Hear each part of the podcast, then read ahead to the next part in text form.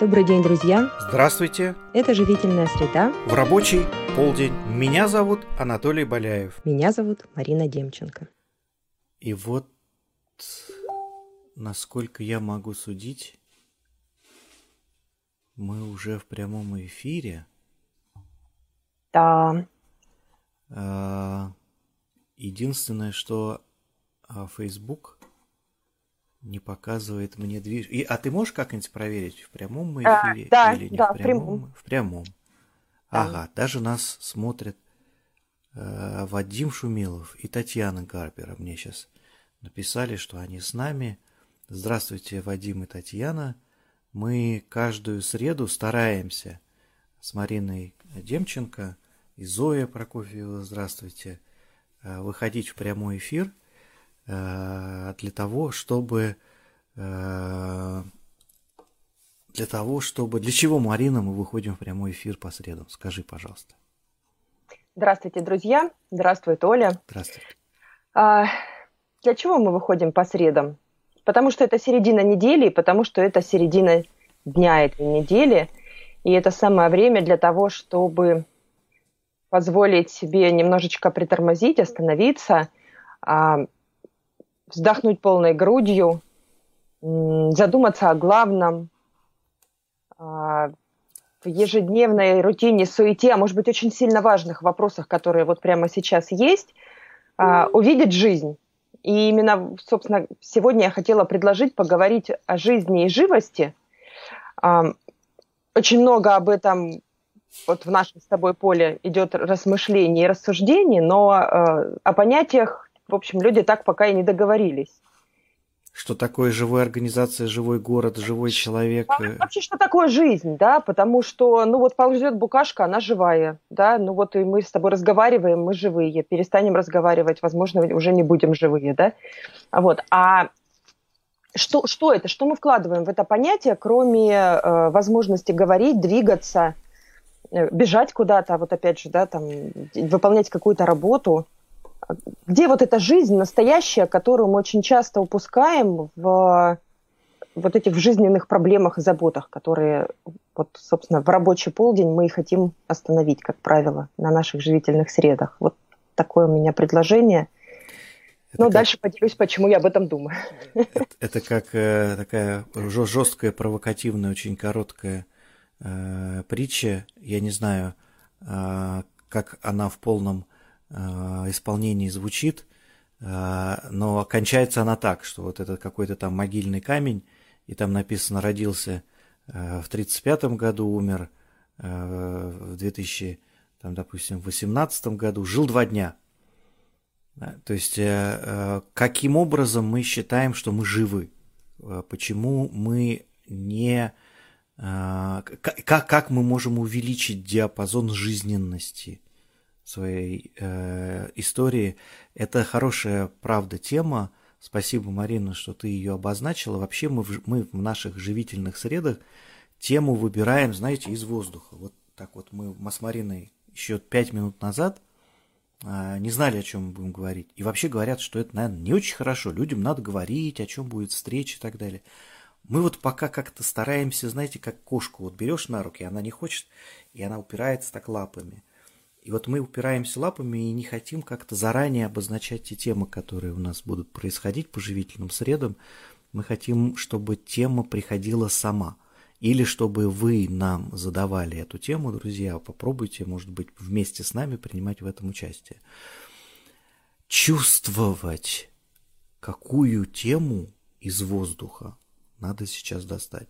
И тема с жизненностью очень хорошая. Мне она нравится. Марина, спасибо тебе большое, что я обозначил. Почему ты хотела ее обозначить? Ты заинтриговала, ты сказала, что у тебя есть на это причины.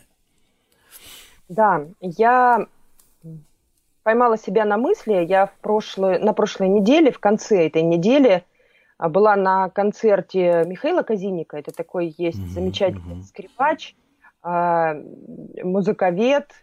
Я бы даже сказала, такой пропагандист и философ. Невообразимо живой человек. невообразимо живой человек. Я впервые была на его живом концерте, вот живом, подчеркиваю, концерте. Пребываю в состоянии осмысления.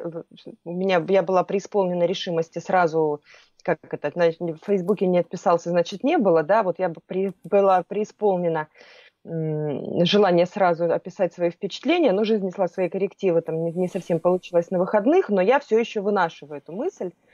А вот та мысль, которая меня постигла тогда вот по поводу жизни и живости, при том, что у меня музыкальное образование 7-летнее, я вообще очень люблю музыку в целом и классику в частности, я ее в записи практически не слушаю, потому что она очень быстро становится фоном.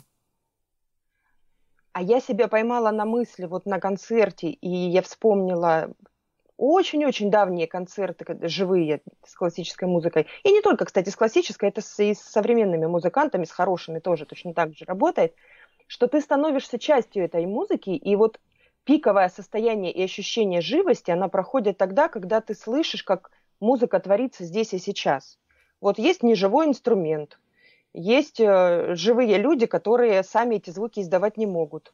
Но вот они садятся, один за рояль, один берет скрипку, второй берет вторую скрипку, они втроем выступают с коллегами. И происходит волшебство, и происходит вот эта самая жизнь, и захватывает дыхание, и уходят все мысли, все невзгоды, все уходит. Вот. И сегодня утром я как-то так попыталась, включила музыку, я слушала Шопена, наслаждалась, как всегда, очень люблю его произведения. И все равно я себя поймала на том, что в определенный момент времени он стал фоном, и мысли мои поскакали куда-то вдаль. Вот с живыми концертами, с живыми выступлениями-то так не получается. Равно как и с живыми спикерами. Одно дело, когда ты слушаешь в записи какой-то вебинар там или еще что-то. Другое дело, когда ну вот сейчас вот у нас «Живительная среда» идет в прямом эфире. И к вопросу о том, почему мы проводим «Живительные среды», потому что мы создаем с тобой, вот, наверное, эту самую жизнь. Вот прямо здесь и сейчас. И ни мы, ни зрители, никто не знает, что будет через ближайшие 2 минуты. И я вспомнил еще одну причину, почему мы делаем эту живую, живительную среду. Мы делаем это совершенно эгоистических соображений. Вот я сейчас поймался на мысли, что если бы у нас не было прямого эфира, что его надо было придумать для того, чтобы поговорить с Мариной Демченко, для того, чтобы послушать, как она это все формулирует, и это совершенно замечательно. Поэтому я сейчас наслаждаюсь живой музыкой в исполнении Марины Демченко, то есть она не играет на инструментах, но она играет на смыслах, и это совершенно красивая тема. Вспоминая Михаила Казиника, я очень давно хочу, я просил его даже, он обещал мне найти время, ну, очень все занятые люди, я прекрасно это понимаю, я очень давно хочу ему рассказать про музыку взросления, про вот эту струнную метафору, как мы играем, как мы становимся музыкой, как наша музыка сложнеет вместе с нами. И это такая одна из таких недавних, где-то года 3 назад я писал ему, но с тех пор мы так не смогли встретиться. Может быть, мы не зря он теперь вошел еще раз в историю, что, может быть, мы с ним сможем встретиться, я ему наконец-то расскажу, я знаю, что ему понравится. Вообще, да, то есть что-то есть вот в этой жизни прямо сейчас. Что-то есть вот в этом, в этой необратимости каждого следующего мгновения, что ты не знаешь, что ты будешь делать, и что это не, когда это не становится фоном, и ты как вот тыгадым-тыгадым скачешь по этому фону, а потом просыпаешься, потому что где-то заиграл Шопен, и понимаешь, что вот, и вот еще несколько секунд, мгновений настоящей жизни произошли тогда, когда ты внезапно остановился, а не тогда, когда ты куда-то скакал, и тебе в этот момент очень сильно казалось, что ты такой вот весь бодрый, живой, деятельный там, и так далее. И вот эта история, вот она очень непростая, очень красивая, взрослая, интересная, и это хороший навык сохранять жизненность в любых или, ну вот, сохранять жизненность так, настолько, насколько это вообще может быть возможно. Что для тебя жизнь? Где она? Вот в этих минутах, секундах, мгновениях. Где она?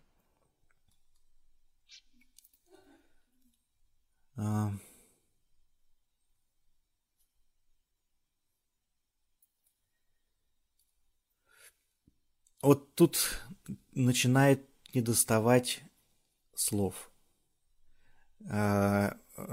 Тут я уже замечал, что те темы, которые стараешься облечь словами, иногда с трудом облекаются в привычный набор слов.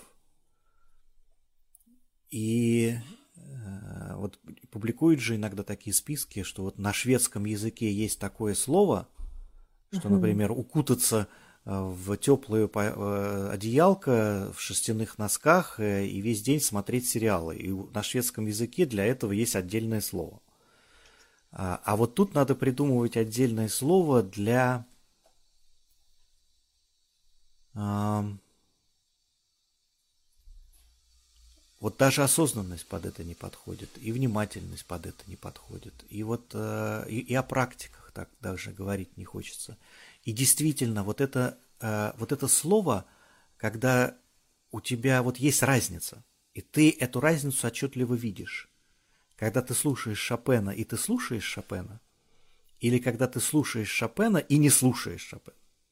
И не слышишь его. И не слышишь его. Да. И вот для этого надо изобрести какое-то отдельное слово.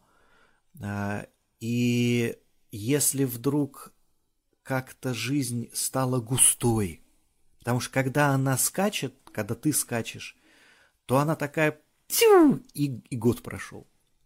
То есть и все. А когда жизнь густая, когда она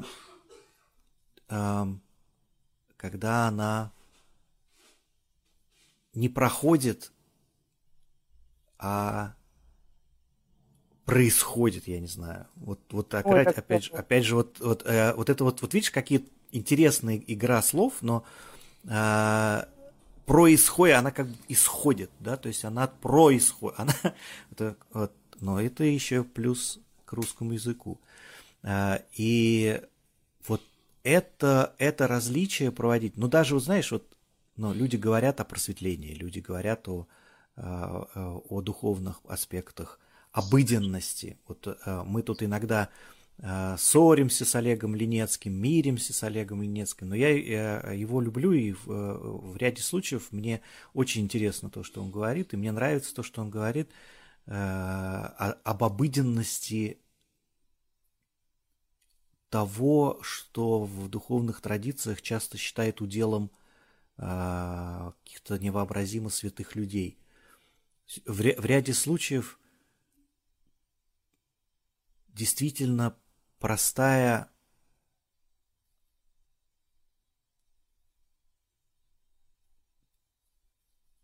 какая-то точка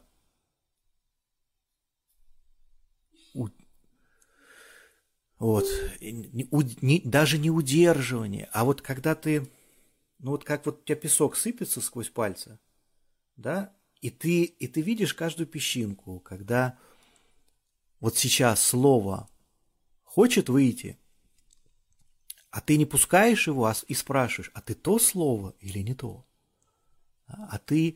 А есть ли еще слова, и ты не торопишься? И ты ищешь, опять же, не только слова, подходящие по смыслу, но внезапно еще и слова, которые были бы эстетически красивы здесь и уместны, потому что вот в этом состоянии не может не быть красиво. То есть, когда жизнь происходит, она всегда прекрасна. Вот это удивительный момент. Мир протерли тряпочкой, ты смотришь на него, и он классно происходит, красиво. Когда мир скачет, и он просто случается, то бывает вообще некрасиво. И ты все время как-то страдаешь, чего-то тебе. Понимаешь? А тут даже... Тут вот что с этим... Вот, наверное, есть какие-то слова, которыми можно это передать. Опять же, наверное, есть люди, которые могут это более качественно сделать. Но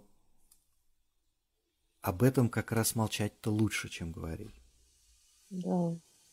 Ну, мне очень нравится, как Экхарт Толле об этом рассказывает, да, по смыслу, но по форме тоже очень тяжело рассказывает, и его здесь не упрекнешь в этой сложности, потому что, ну, наверное, просто об этом рассказать тяжело.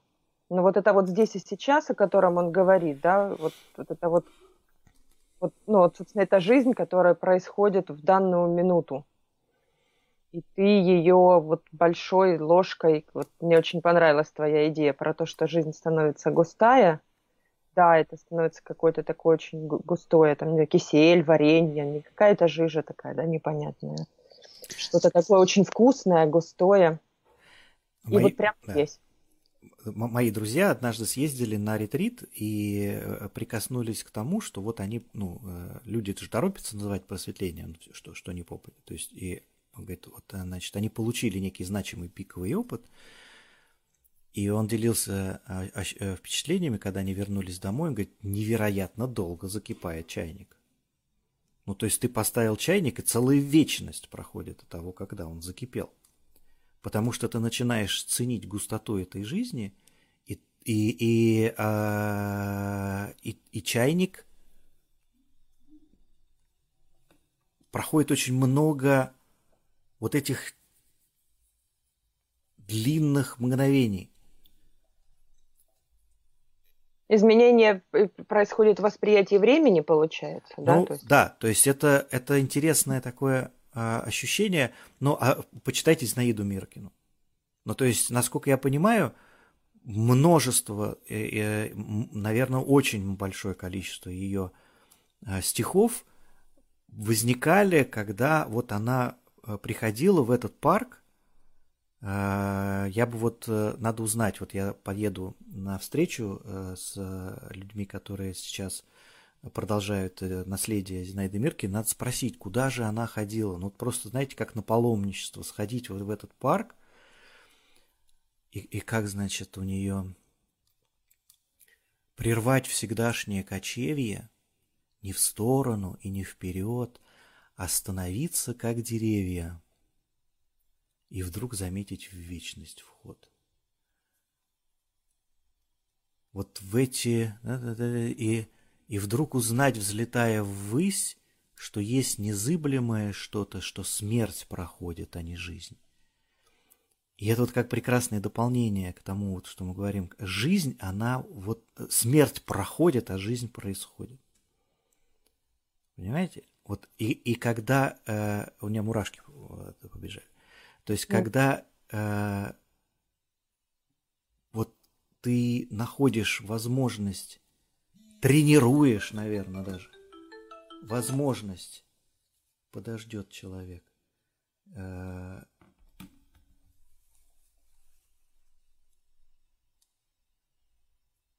останавливать прекрасное мгновение. Вот это даже не задача продления жизни, это задача служения, наверное, жизни, что ты именно служишь тому, чтобы это происходило неторопливо. И... Но даже вот опытные люди говорят, что даже в какой-то в работе и в делах, которые нужно делать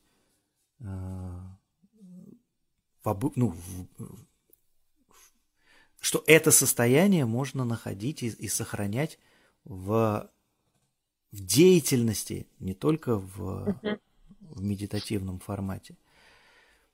Ну, может, это про поток и есть, когда, собственно, деяние и становится в том числе и такой медитацией, и служением, когда ты делаешь не просто ради делания, да, а делаешь как акт сотворения какого-то, наверное.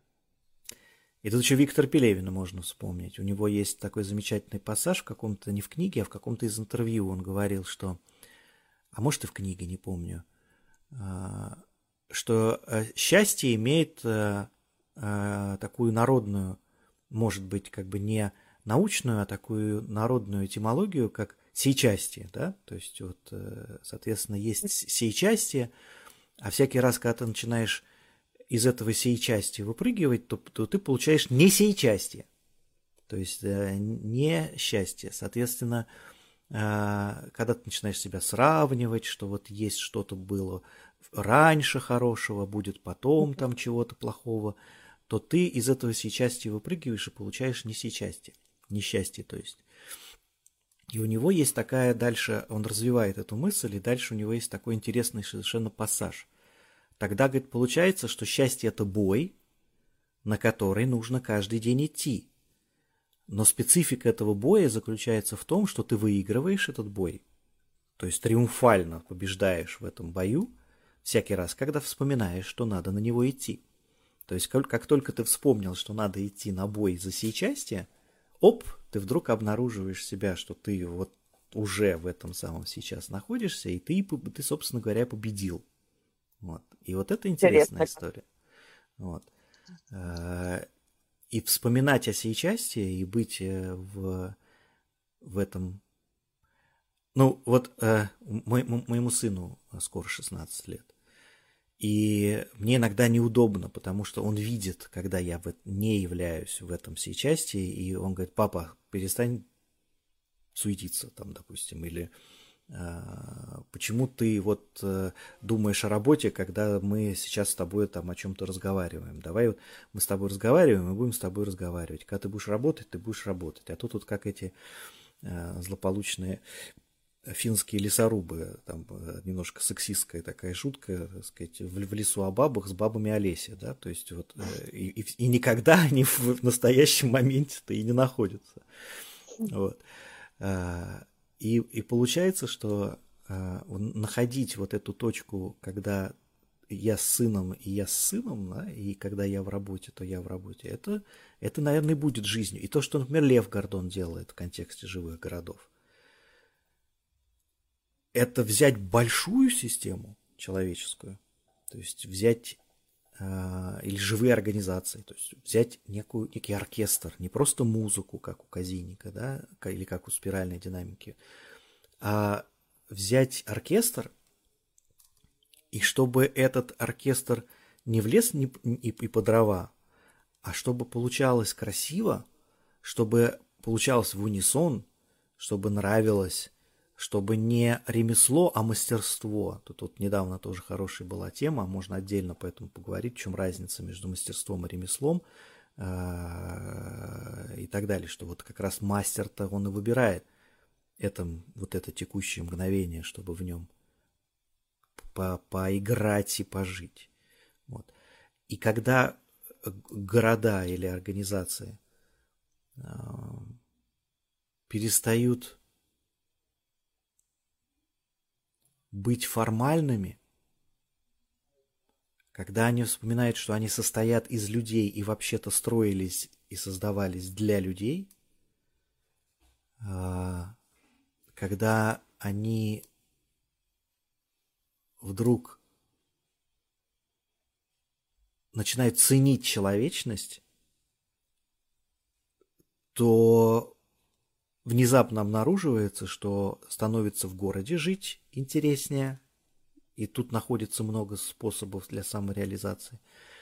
И организации перестают быть таким соковыжималкой человеческой, да, то есть они вдруг начинают быть больше похожи на что-то рождающее энергию, а не забирающее энергию. И вот это тоже, наверное, что-то похоже на то, что ты берешь себя и всякий раз как то слово. Вот ты берешь слово и думаешь, то это слово или не то слово. А тут получается, что ты берешь себя, берешь в мгновение, и у тебя очень, очень даже не то, чтобы ты это выбираешь, а у тебя видно. Вот это то действие, которые ты можешь сейчас наилучшим образом делать, или не то. То есть, когда ты останавливаешься под Шопена, ты слышишь, что это то. То есть вот это каждая следующая нота, мелодия, да. И ты начинаешь резонировать, потому что оно как бы вот вне условий жизни вызывает такие способности разума в тебе, которые каждое следующее мгновение оно то самое, которое правильное, нужное, красивое и адекватное вот этому моменту. И вот это, наверное, про жизнь. Ну, то есть про то, что бы мы хотели называть живым, живительной средой, живительной организацией, живительным, живым городом, когда ничего не втыгодым, когда ничего не зря. Да, Марина? Угу. Мне как-то кажется, что просится слово «внимание» сюда. Угу. То есть, когда есть вот внимание, собственно, где внимание, там энергия, где внимание, там и есть жизнь. И поэтому, когда внимание размазанное или когда внимание тыгодым, да, то получается, что и жизнь получается такая размазанная и не сильно, чтобы живая. Вот Ольга Назарова прокомментировала «Жизнь как вечность». Мне в свое время очень сильно понравились слова, ну как понравились, они просто во мне что-то разрешили. Эндрю Коэн приезжал в Москву. Эндрю Коэн – это такой соратник Кена Уилбера, который, ну, скажем, на практике часто применял то, что Кен Уилбер делал в теории. У него непростая, у Эндрю Коэна тоже там судьба, там у него есть какие-то там сложности. Но дело не в этом. Он очень вот как раз из мгновения всегда говорящий, и он сказал вот в ответ, ну буквально вот в продолжение того, что сказала Ольга Назарова, он говорит, 15 секунд бесконечности вам хватит. То есть вот так. То есть если вам удается останавливаться, и вы впитали эти 15 секунд, то вам их очень хватит. Ну, то есть этого более чем достаточно. Это еще фраза к тому, что тоже там был об этом разговор, что до тех пор, пока ты ждешь самореализации или ищешь самореализацию, или вот там все, чтобы люди не... Знаешь, вот люди пишут на тачку, берут тачку, да, пишут на ней просветление. И бросает туда, чего не попадет. Ну, то есть, там какие-то медитации, я не знаю, там хождение сквозь стены, значит, нимб над головой, там, или еще что-то. Вот они туда набросают и вот носятся с этой тачкой. Да? А у Кена Уилбера есть тоже замечательная фраза о том, что до тех пор, пока ты ищешь, ты не можешь найти. Ну, то есть, сам факт того, что ты ищешь какое-то состояние, ты буквально это означает, что ты его еще не нашел. И в ряде случаев... Да. Угу. Что ты хотел? Буддизм такой, ну как бы это же классическая, ну, да. Так получается. Твое желание, да, блокирует обретение. И он говорит, остановитесь. Ну то есть перестаньте, что бы то ни было, искать. И поймите, что вы всегда... Вот и тут Олега Ленецкого можно, он об этом же как раз и говорил, что вы всегда, сам факт вашего просто наличия у вас сознания, вот сам факт того, что вы просто прямо сейчас есть, без никаких поисков, остановить любые поиски и вдруг понять, что вы предельно живы, что ничего живее вот этого остановившегося мгновения вообще в принципе быть не может. Никакая скачка, ничего. Вот, вот тут. И когда вот эти, там, я не знаю, я не считал, конечно, ну, то есть это трудно считать, сколько мгновений там вечности это имело место, но мне их хватило. И в этот момент ты понимаешь, что я больше не хочу никаких просветлений. Мне больше не надо. Мне больше... То есть и я буду дофига непросветленный. Я буду очень много ошибаться. Мне будет что-то непросто. но я знаю дорогу туда. То есть я знаю, как мне побеждать в бою за счастье, потому что как только ты вспомнил об этом, вот оно, это все, что нужно. И тут просто надо включать Шопена. Ну, что бы мы под этим Шопеном не подразумевали. Потому что иногда Шопеном может быть веб-камера, на которую я сейчас с большой любовью смотрю. У нее слева написано HD 1080p, а справа написано Logitech. И у нее такие как бы колоночки есть по сторонам, или это микрофон, два микрофона. Где-то 2,5 сантиметра шириной и сантиметров 8 шириной и 2,5 высотой. И проблеск такой от... У меня тут два источника света, и они оставляют проблеск на ней. И вот мой Шопен прямо сейчас. Совершенно технологический, где-то пластиковый, с подсветкой по краям. То есть она, когда работает, она немножко так вот светится. И давайте находить Шопена. Значит, Шопен мы включаем по средам в 12 часов с Мариной Демченко. Только в это время можно найти Шопена. Ни в какое другое время Шопена найти нельзя, не получится у вас. Поэтому в следующую среду обязательно приходите, мы вам включим Шопена, а потом еще и денег с вас за это будем брать. Вот. Ну, вы же понимаете, ну, то есть я сейчас смеюсь, глумлюсь чуть-чуть, да? То есть включите себе Шопена, посмотрите на то, что вас окружает, и Шопен сыграет для вас. Красота, она в каждом моменте. И, в общем, у нас классная практика, кстати, была. Мы в прошлом году, когда запускали свидание с собой, вот этот марафон по соединенности с собой. А сейчас мы с Анваром Кадыровым тоже эту технику еще захватили. В этот раз мы ее называем 12:34. Я думаю, что Анвар не будет против, если мы ею поделимся вместе со всеми. Смысл очень простой. На 12:34 вы ставите будильник каждый день, где бы вы ни были. Он у вас в это время срабатывает. 12:34 – это ровно вот с эту секунду. Вот сейчас 12:34, Марин. Ты специально это сделала? Нет. Нет, подожди, нет, стоп. Вот сейчас мы сейчас получим документальное доказательство чуда. Значит, вот, то есть ты хочешь сказать, что у вас техника называлась 12:34? Абсолютно верно. И я клянусь, что я не смотрела. И ты можешь подтвердить. А вот сейчас ровно 12:34. Почему ты стала говорить об этом? Ты все подстроила? Или у тебя... Так, внимание. Что сейчас происходит, Марина? Правду сейчас говорит. Происходит Шопен. Шопен происходит. Окей. Вот, в общем, в 12:34, вне зависимости от того, среда это или нет, у вас звонит будильник, и вы в этот самый момент вспоминаете остановиться, посмотреть по сторонам и найти то, что вас может порадовать прямо сейчас.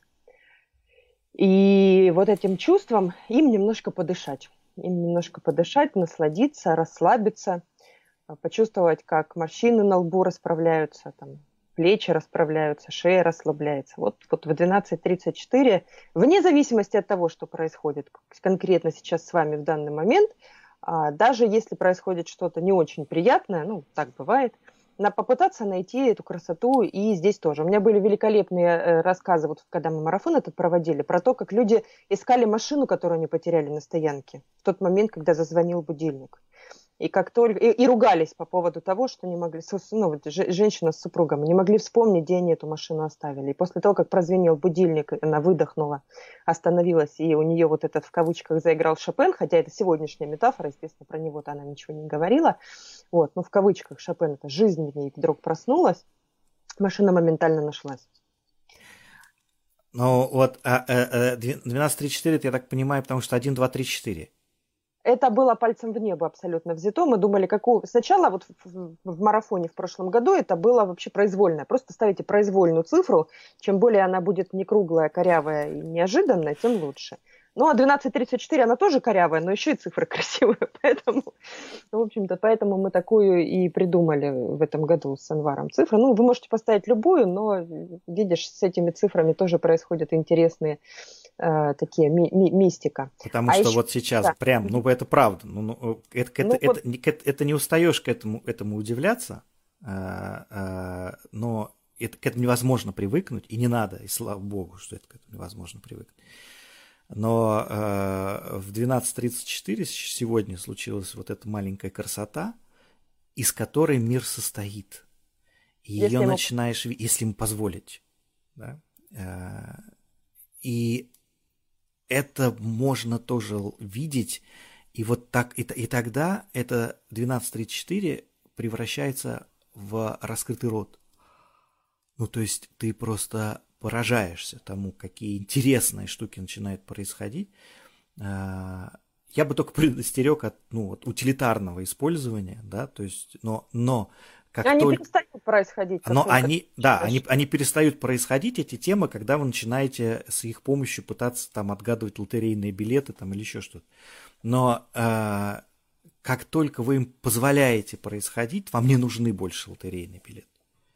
Ну, то есть они просто перестают быть нужными, потому что все, что нужно, уже прямо сейчас здесь с нами. Я еще лайфхаком поделюсь, раз у нас сегодня день таких откровений произошел. Я веду дневник чудес. Ну, я его веду в записках в телефоне, то есть он виртуальный даже, можно сказать, в записях. Вот такие вот синхронии я их записываю, чтобы не забыть. Периодически к ним возвращаюсь, когда начинаю... разуверяться в чудесности и прекрасности мира и в недостаточности жизни в моей жизни. Вот я открываю этот свой дневник чудес и читаю совершенно восхитительные свои коротенькие там дата, да, и что произошло. Вот какие-то такие синхронные чудеса неожиданные, которые происходят. И вот я собираю прямо свою личную коллекцию таких историй. Очень рекомендую всем для того, чтобы, во-первых, иметь возможность к ним возвращаться, потому что мы их забываем частенько, да, порадовались. Во-вторых, потому что жизнь превращается вот в это действительно совершенно детское удивление с открытым ртом, когда они начинают с тобой происходить, и когда перечитываешь уже то, что забыл, это все повторяется, то есть это такая, можно поставить на репит условно, да, и заново это все перепрожить.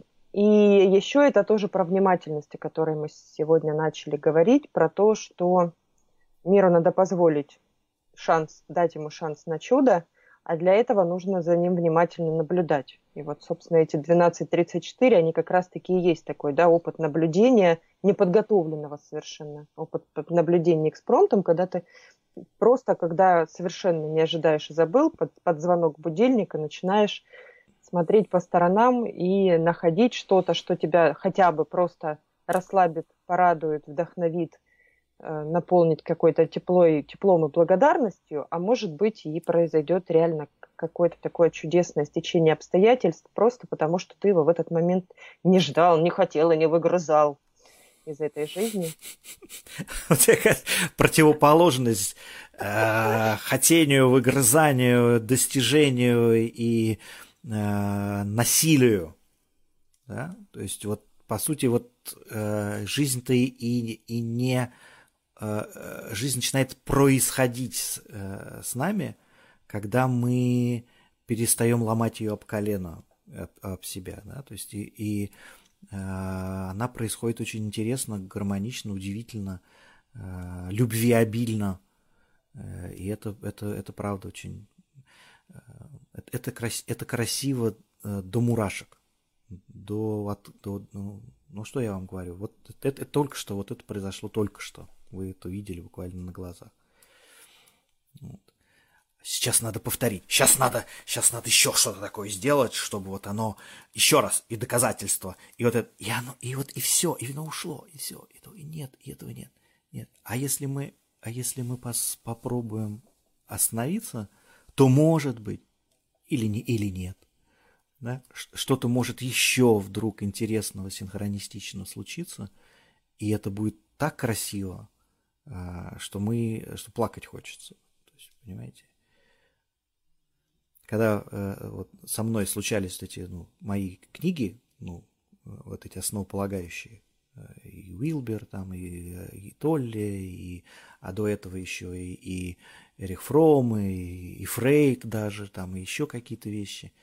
Я помню, вот под Уилбера я совершенно точно проезжал остановки в метро. Ну, потому что ты уже приехал. Ну, то есть ты читаешь, и ты приехал.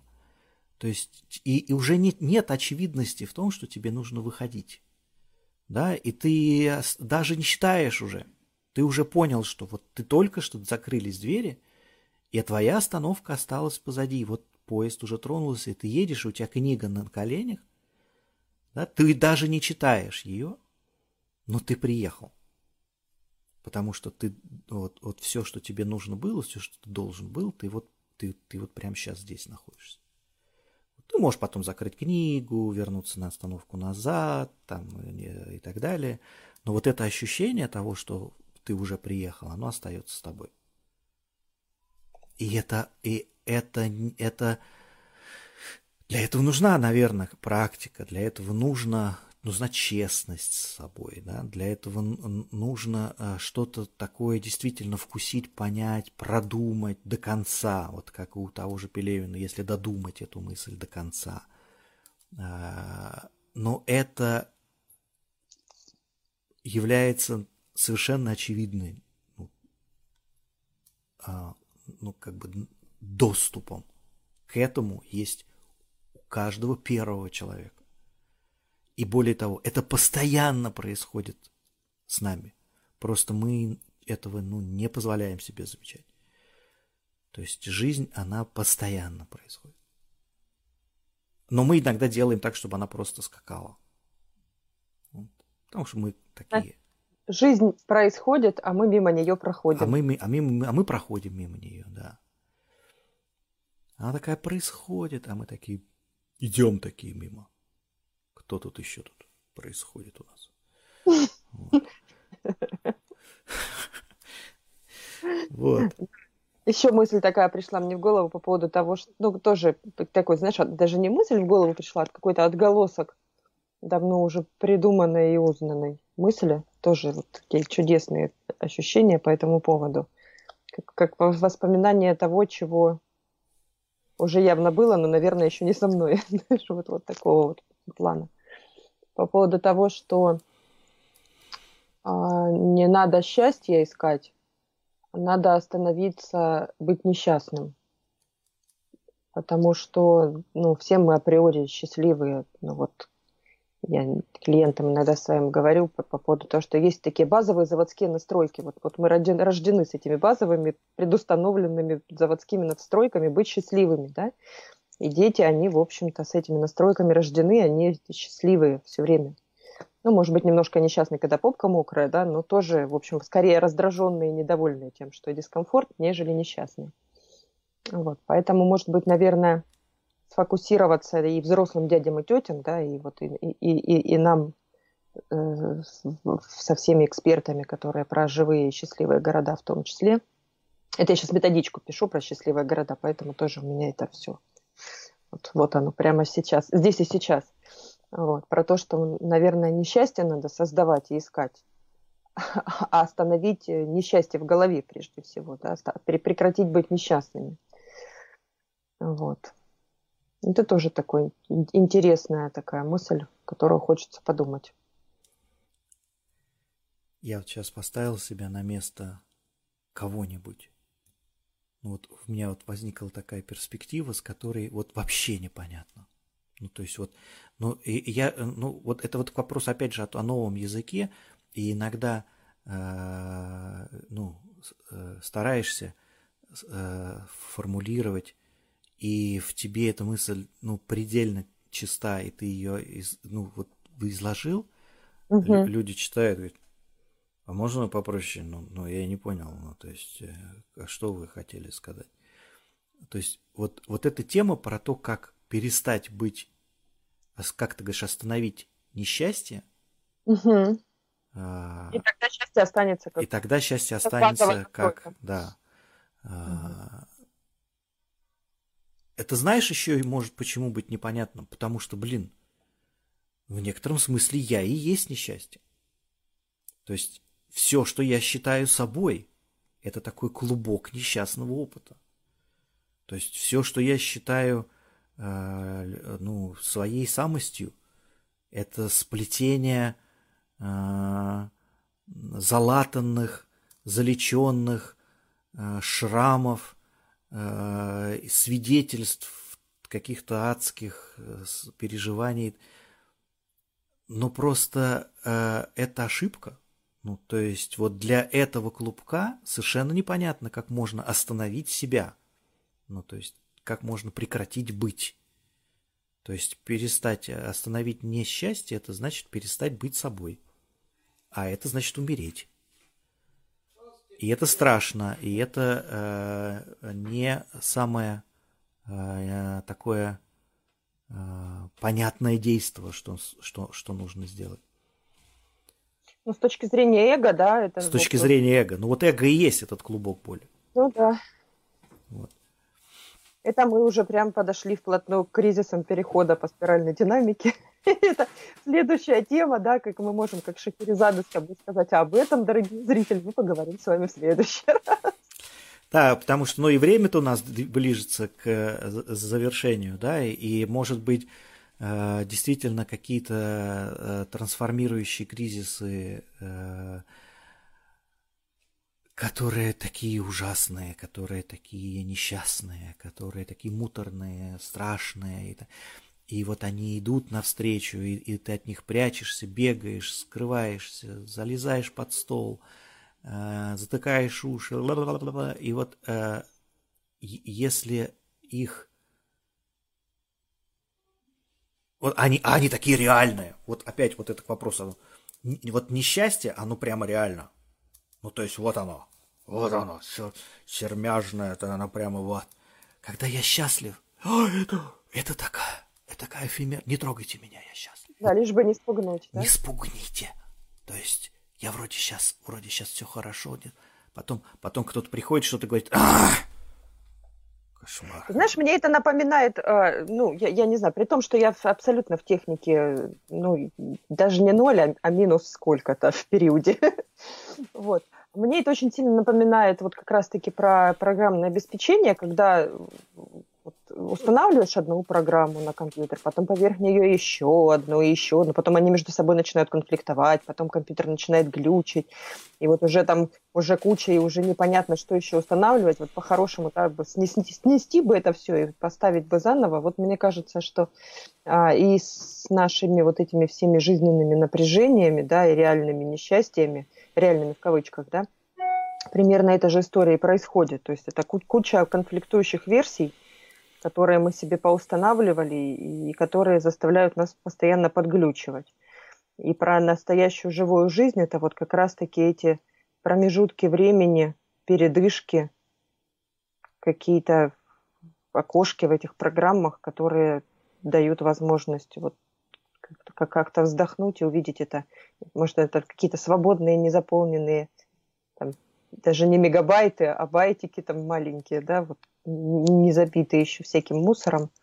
Которые вдруг становятся бесконечностью, потому что как только на них обратить внимание, на эти байтики, мгновение, то чайник вскипает целую вечность, потому что он вскипает и вскипает. То есть и происходит столько всего в этом мгновении, что вот она и жизнь-то здесь.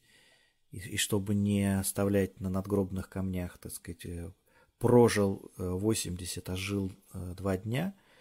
То есть вот для этого-то мы, наверное, и стараемся с Мариной находить время по средам в 12 часов и живительные среды в рабочий полдень. Это то, что происходит с нами, происходит через нас. Была такая, в моем детстве была такая передача ГДРовская. «Делай с нами, делай как мы, делай лучше нас». Ну, ты, наверное, не помнишь еще. Ну, я помню название, но я не смотрела, мне кажется. Да, это такая, она по субботам, по воскресеньям шла, это такой аналог западных всяких эстафет смешных, когда они придумывают какие-то нелепые испытания, и нужно, значит, быстро их преодолеть. Как у нас была такая, ну-ка, девушки, что-то такое вот. А тут у нас, значит, тема такая, что мы собираемся с Мариной вдвоем. В следующую среду мы будем тоже вместе для вас. И для себя. Ну, потому что для себя чуть не... Ну, в первую очередь, потому что, ну, вот, если бы мы начали с этого, да, то есть, если бы этих живительных сред не было, их бы стоило придумать. Собираемся для того, чтобы это мгновение остановить, чтобы им насладиться, чтобы в этой среде создать условия для маленьких и больших красивых невозможностей, и чтобы вы смогли с нами это вместе все почувствовать.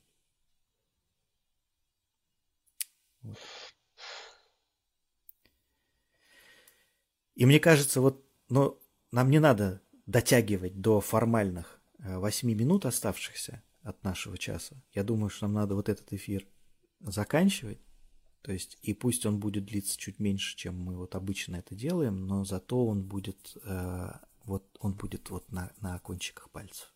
Он рождался на кончиках пальцев, шел на кончиках пальцев и останется на кончиках пальцев. И это вот именно поэтому мы будем отслеживать, мне кажется, наше качество живительных сред. Спасибо тебе за эту красоту. О чем бы мы ни говорили, мы постараемся делать это на кончиках пальцев. Марина, спасибо тебе. И за тему, и за Шопена, и за 12:34. Ты волшебница, знаешь? То есть это хорошо, это красиво. И мы все волшебники, и вы волшебники. Думаете ли вы так о себе или нет? То есть просто не нужно ничего искать. Все уже есть у вас, все, что вам нужно, уже есть. Будьте здоровы, до свидания. Живительная среда повторится. Живительная среда с вами. Мы живем в живительной среде. Всех благ вам. Всем вам жизни.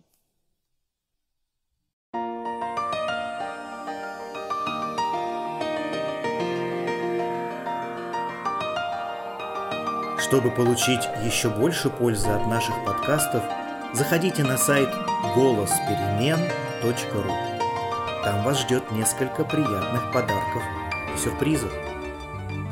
Центр восстановления человечности – это просветительское экспертное сообщество. Мы объединены задачей заботливого содействия естественному развитию людей и организаций.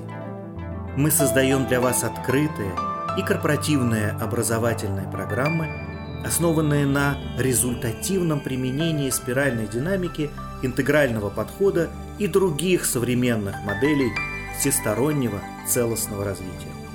Вы можете написать свой комментарий и узнать мнение других слушателей об этом подкасте, перейдя на сайт golosperemen.ru. Желаем вам доброго дня. До новых встреч!